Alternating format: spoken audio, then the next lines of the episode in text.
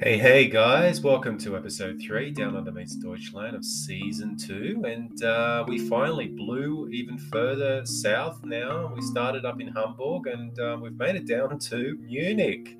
I'm very happy to speak to Alex Lockwood today. And uh, Alex has been living in Munich for a few years now, and he's going to give us a little rundown on how that's been and um, what's what, what the decision was, how he made it to end up there with his um, with his partner, and um, yeah, Munich. It's not a strange name at all. Um, everybody's probably heard it once in their life or a little bit about the city itself in the great state of Bavaria.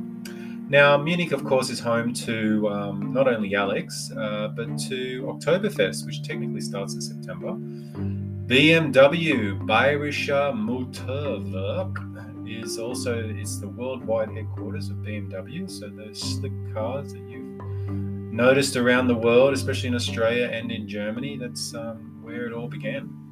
Um, also, the 1972 Olympics that had a little bit of controversy um, in Munich. And actually, afterwards, um, the city decided uh, during the Olympics to close down the old city streets and um, make it only pedestrian only. And since then, they've actually kept it that way. And so you'll find all through the old city of Munich, it's um, all, all just walkabout. Down under meets Deutschland, nippy November um, over here anyway. If you're those listening to in, in Australia, please um, think of us uh, as we're putting on those extra layers of jackets and beanies and scarves where you guys are uh, taking a little lunch break and having a dip down at the uh, ocean on a warm late spring days. Anyway, down under meets Deutschland, no jealousy involved here. Enjoy episode three with Alex.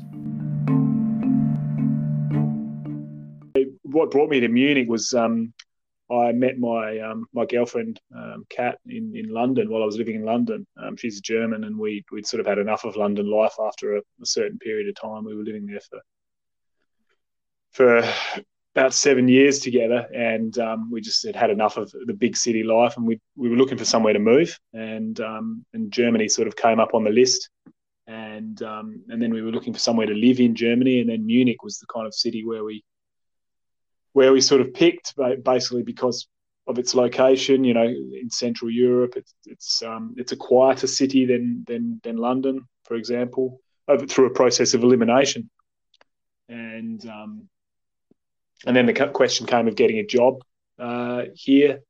Um, that was a bit of a challenge. Um, I work as a as a, as a, a, a engineer in construction. Some of the job interviews were a little bit challenging with the language barrier, but was also a barrier with sort of certificates and qualifications as well. Uh, no, it turned out not to be. No, that they, they, just sort of took took my Australian qualifications as they were on their merits. The language was a big thing everywhere I went. You know, that really was. I, I had one guy interview me, and um, and the language was a bit of a problem, and the interview sort of went fairly poorly. And and then he, he kind of said to me in the interview, "Oh, have you got a um, you know, why are you moving to Germany?" And I said, "Oh, my my my my other half is German." And he went, "Oh," his eyes lit up, and he goes this guy goes, "Oh, is she is she an engineer as well?" And I said, "Yes, because she is. Yeah, in the same industry, you know." And he goes, "Oh, can I interview her?" And first thing he said to her was, "Well, I'd much rather hire you than your your your boyfriend. His German's terrible." And so Kat flies back to London, and ne- next day there's, there's like a job offer in her inbox, you know. and uh, you know, and then I had other people just ring me up and say, "Yeah, you sound really nice, but your German's terrible, and, and, a few other things. I had a few other kind of stories like that, and then in the end, um, I, I, just found a, an employer who spoke some English, and the, the, job interview was conducted in English. And he just said, "Well, you just have to learn German on the job." You know, the company I work for does big. They do big international projects that are English speaking. Right. But construction is just one of those industries that's quite sort of domestic, if that makes sense. Yeah. Um, so a lot of the rules and regulations and qualifications and and, and, and it's all it's all kind of like German speaking, you know. Has your German improved uh, from work to working and to learn by doing? I suppose. Learn by doing. Yeah, once you start working in it and using it every day, it comes very quickly. It, it, it, I mean, honestly, it really working in the language is the best way to improve it. It really is. Um, and then there's the whole thing of like lunch breaks together, you know, or events together, like work events. You sit there and you chat to the German guys, you know, in German because they, they want to speak German because they're comfortable, obviously. Mm. Really, speaking is really the best way to learn a language. I can't really think of any other better way to do it because it's it's active usage rather than passive usage. So, would you say Munich's the best city in Germany? this is a loaded question. I think Munich is the best city to live in if it suits you. You know, um, and if you can if you can put up with the people, uh, it, the people are snobs. I don't think there's any doubt about that. Um, mm. You know, there is there is a lot of cash sloshing around here. Um, um, best city in Germany by many measures would have to be Berlin. I would have thought it's the capital. You know, it's where it's at. It's where it's all happening. Mm. it's got the best startup culture. It's better better startup culture than Munich's. Um, depends how you measure it. Yeah. Has it been sort of easy to identify yourself in Europe coming from a city like Adelaide? Yeah, a little bit. Yeah, I mean, definitely the cafe culture and stuff like that was not not something unfamiliar to me. The sort of European cafe culture. Um, I think in a lot of ways, Germany and Australia are quite compatible cultures. You know, the sort of hardworking, um, hard partying um, culture is reciprocal. You know, mm. I think a, a lot of Australia is largely made up of immigrants and settlers and things like that, and, and lots of them were Germans. You know, mm. particularly in South Australia. South Australia had had a had large population of German settlers, mm. um, and there might be a little bit in that. Looking back as a child, was this a dream to be living abroad, or could you have ever imagined it um, ending up in Europe or Germany? Not Germany. I could have, I could have imagined ending up in, in, in say somewhere like the United States or the UK. Um, or Canada. Um, and I think my I think my grandpa, who was in the British Army, is, is dead now. I think he would have probably be he'd probably be turning in his grave knowing that I was living in the land of the Nazis. You know. so speaking of Adelaide, um, what have you left behind? There's still family, and um, what are you missing too at the moment? I guess. Um, well, yeah, I've left. My mum um, is still there. Um, my dad died last year, um, not of coronavirus, of, of, of old age, really. Yeah. Um, shortly before the pandemic broke out. Um, so we've left a little bit of that behind, and a brother, and and and just like a friendship circle, we still keep we still keep in fairly close contact um, with my friendship circle down uh, down there in Adelaide. Um, I have gone back for weddings and things like that. I've still got fairly strong roots there, you know, mm. um, and um, fairly robust social contacts there the most, the biggest thing, the hardest thing about it is not being, and uh, coronavirus has, has, exacerbated these separations by a hundredfold. Mm. Um, because I used to, I used to see my parents, um, or my dad and my brother, once a year or less than that even.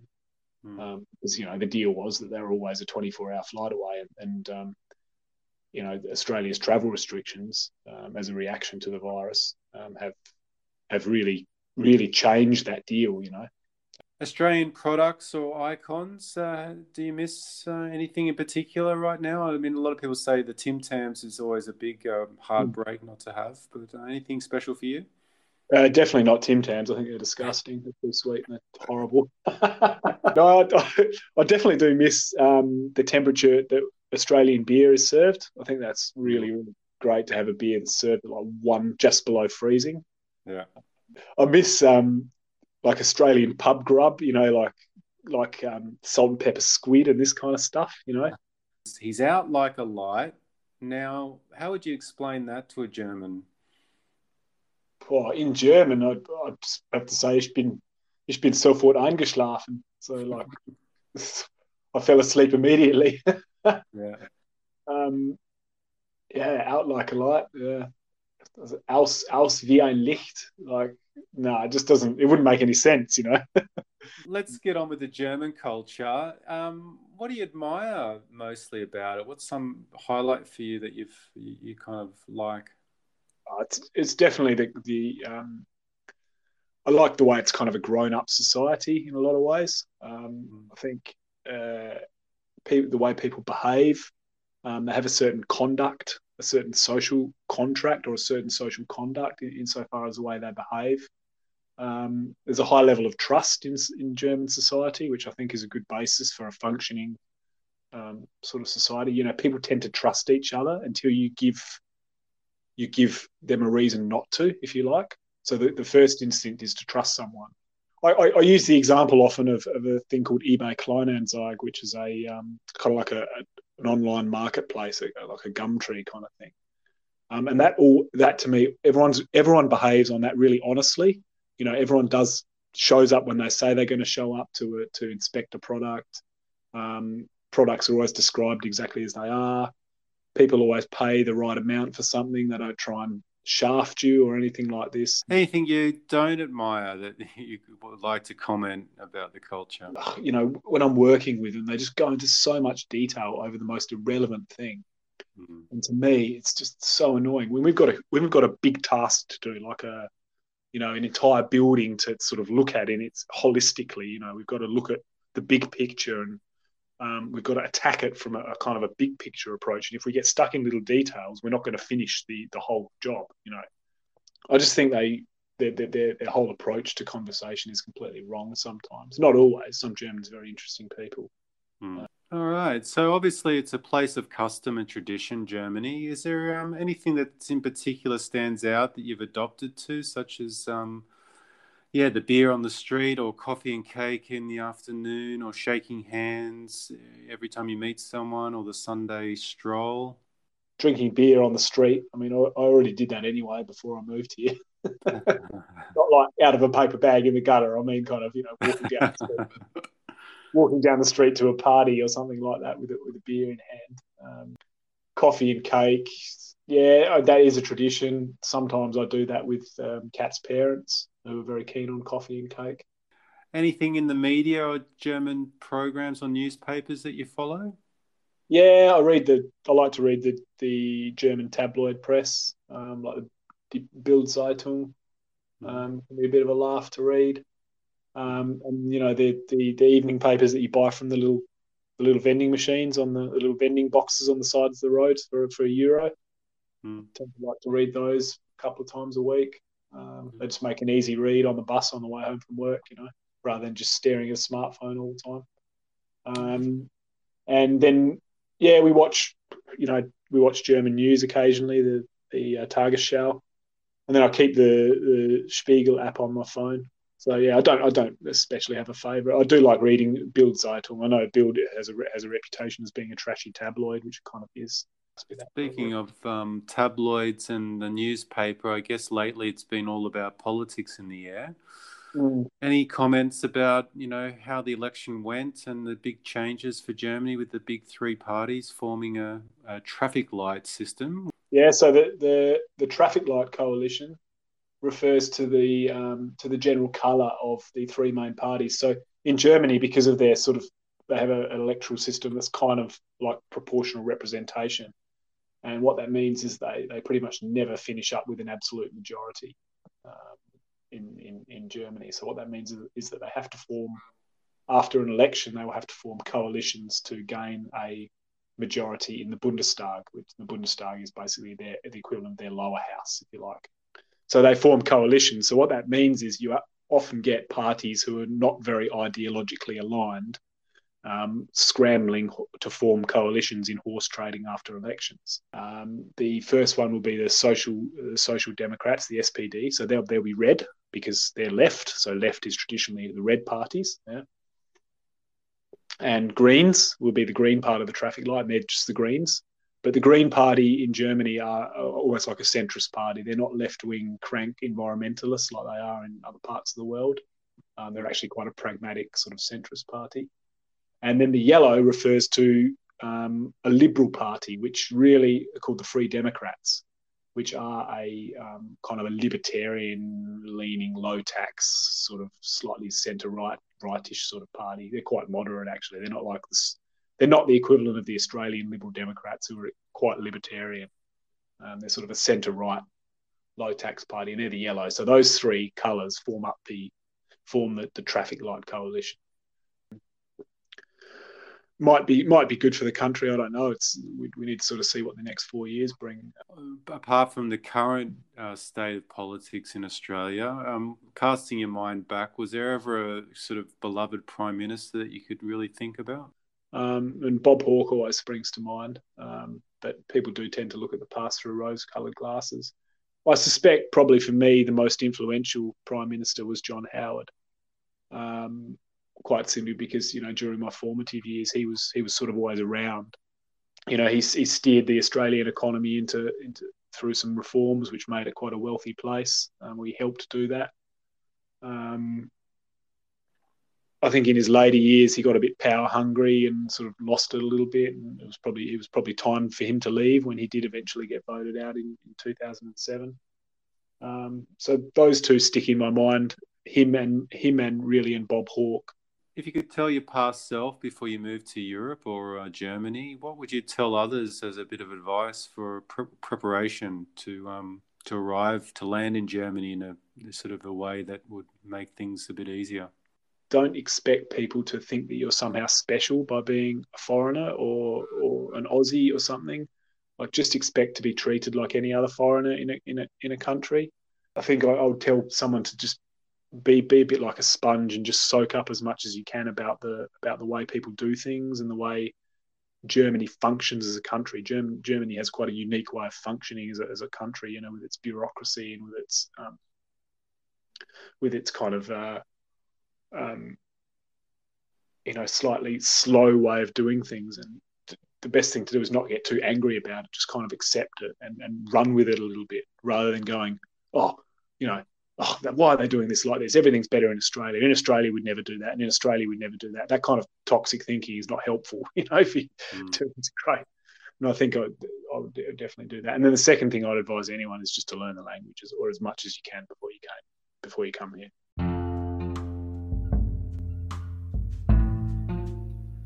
Big thanks to Alex Lockwood for his time on Down Under Meets Deutschland's episode three, season two, and uh, yeah, Munich. What a the place to be. Now, also something that's very significant to explain about Munich is um, that it's not that cheap a place to live in. Now, Munich is actually up there as one of the most wealthiest places, if not the wealthiest, in um, cost-wise. I mean. Um, I don't know about the pool of wealth itself, but um, cost wise for a flat in Munich is getting very high indeed. And it's definitely um, gawked at as um, the place where all the doctors and lawyers and the elite um, reside in Germany. Now, um, Alex to have found his way there um, okay.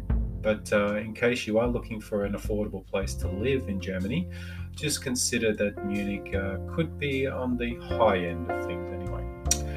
What else we got about Munich? Just to finish up, um, in case uh, you are sort of traveling around Germany with a surfboard in hand, um, you wouldn't think that, but actually, um, Munich does have a, a, little surfing spot. They've created a man-made uh, dam not too far from the city centre. where you can go down and catch a wave in a man-made wave uh, pool.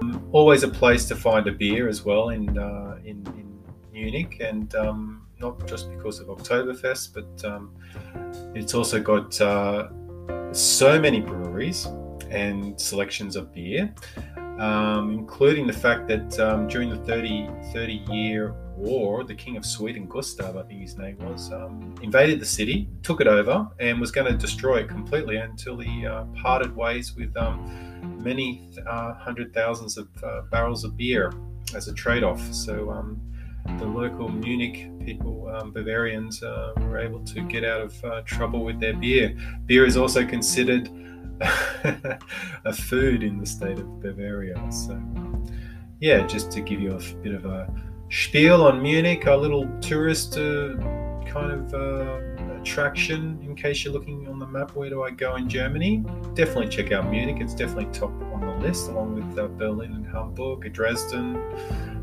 Uh, many of the cities have a highlight and charm to it. Anyway, Down Under Meets Deutschland. Thanks for coming, guys. Uh, episode three down. Join in for the next one. We actually don't even know who I'm interviewing yet at the time of speaking, so it's going to be a mystery person. Stay tuned for that one. Down Under Meets Deutschland, episode three. Bye.